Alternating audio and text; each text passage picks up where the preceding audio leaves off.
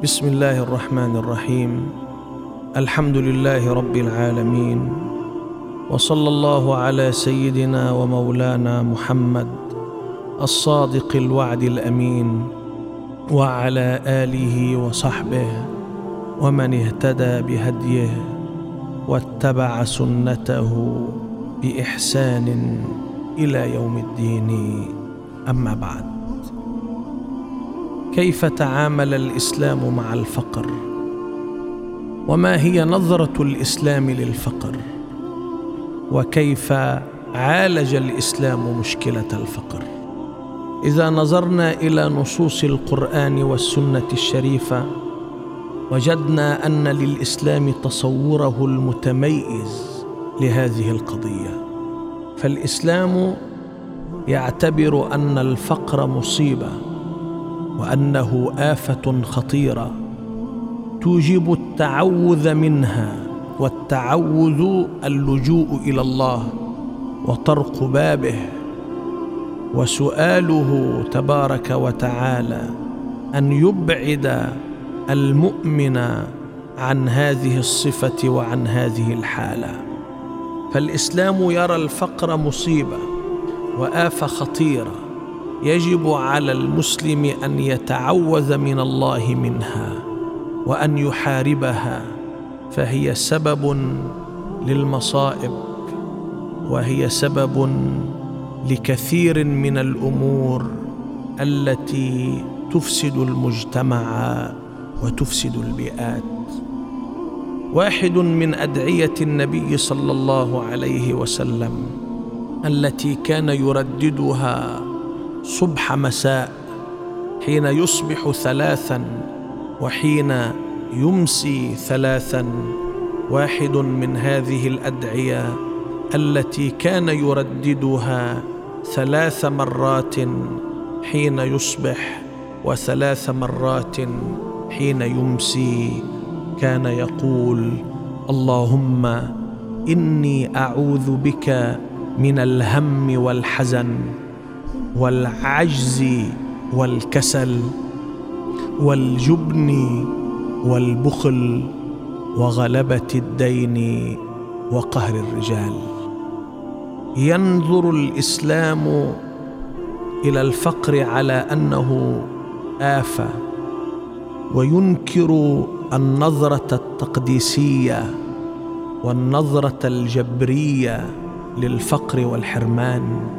وأن الإنسان مجبر أن يكون فقيرا ومجبر أن يكون محروما.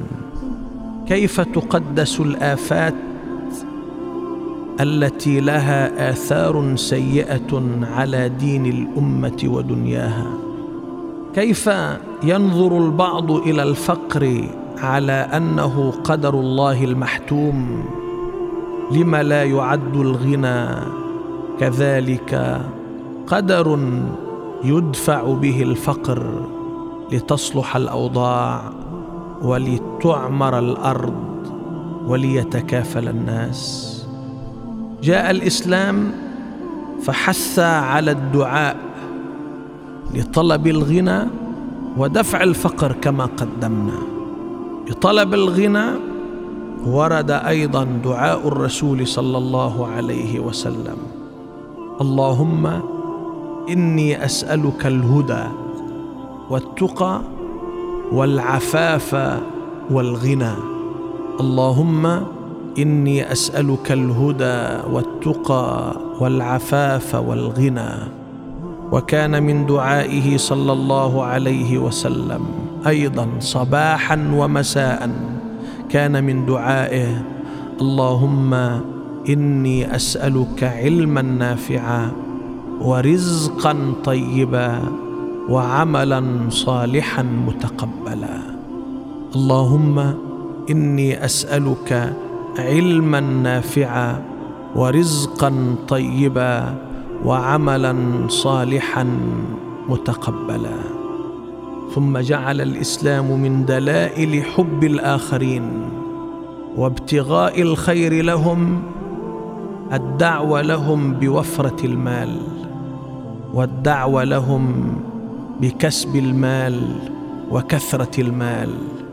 هذا رسول الله صلى الله عليه وسلم يدعو لصاحبه ولخادمه أنس بن مالك رضي الله عنه فيقول اللهم أكثر ماله اللهم أكثر ماله. وكذلك دعا لعبد الرحمن بن عوف رضي الله عنه بالبركة. دعا له بالبركة في تجارته وبالبركة في رزقه. ثم اعتبر الإسلام الغنى بعد الفقر نعمة يمتن الله بها على عباده. ألا نقرأ في سورة الضحى قول الله تعالى مخاطبا نبيه صلى الله عليه وسلم ألم يجدك يتيما فآوى ووجدك ضالا فهدى ثم قال له ووجدك عائلا فأغنى ووجدك عائلا أي فقيرا فأغناك يذكر ذلك من باب الامتنان ومن باب إظهار النعمة. ألم يقل الجليل سبحانه مخاطبا قريش في سورة قريش حين قال لهم فليعبدوا رب هذا البيت الذي أطعمهم من جوع وآمنهم من خوف. ثم أكد الإسلام أن المال ركن هام لإقامة الدين والدنيا. هو واحد من الأركان الهامة التي يقوم عليها الدين وتقوم عليها الدنيا. لذلك قال النبي صلى الله عليه وسلم فيما يرويه عن رب العزة تبارك وتعالى في الحديث القدسي إنا أنزلنا المال لإقامة الصلاة وإيتاء الزكاة. إنا أنزلنا المال لإقامة الصلاة وإيتاء الزكاة.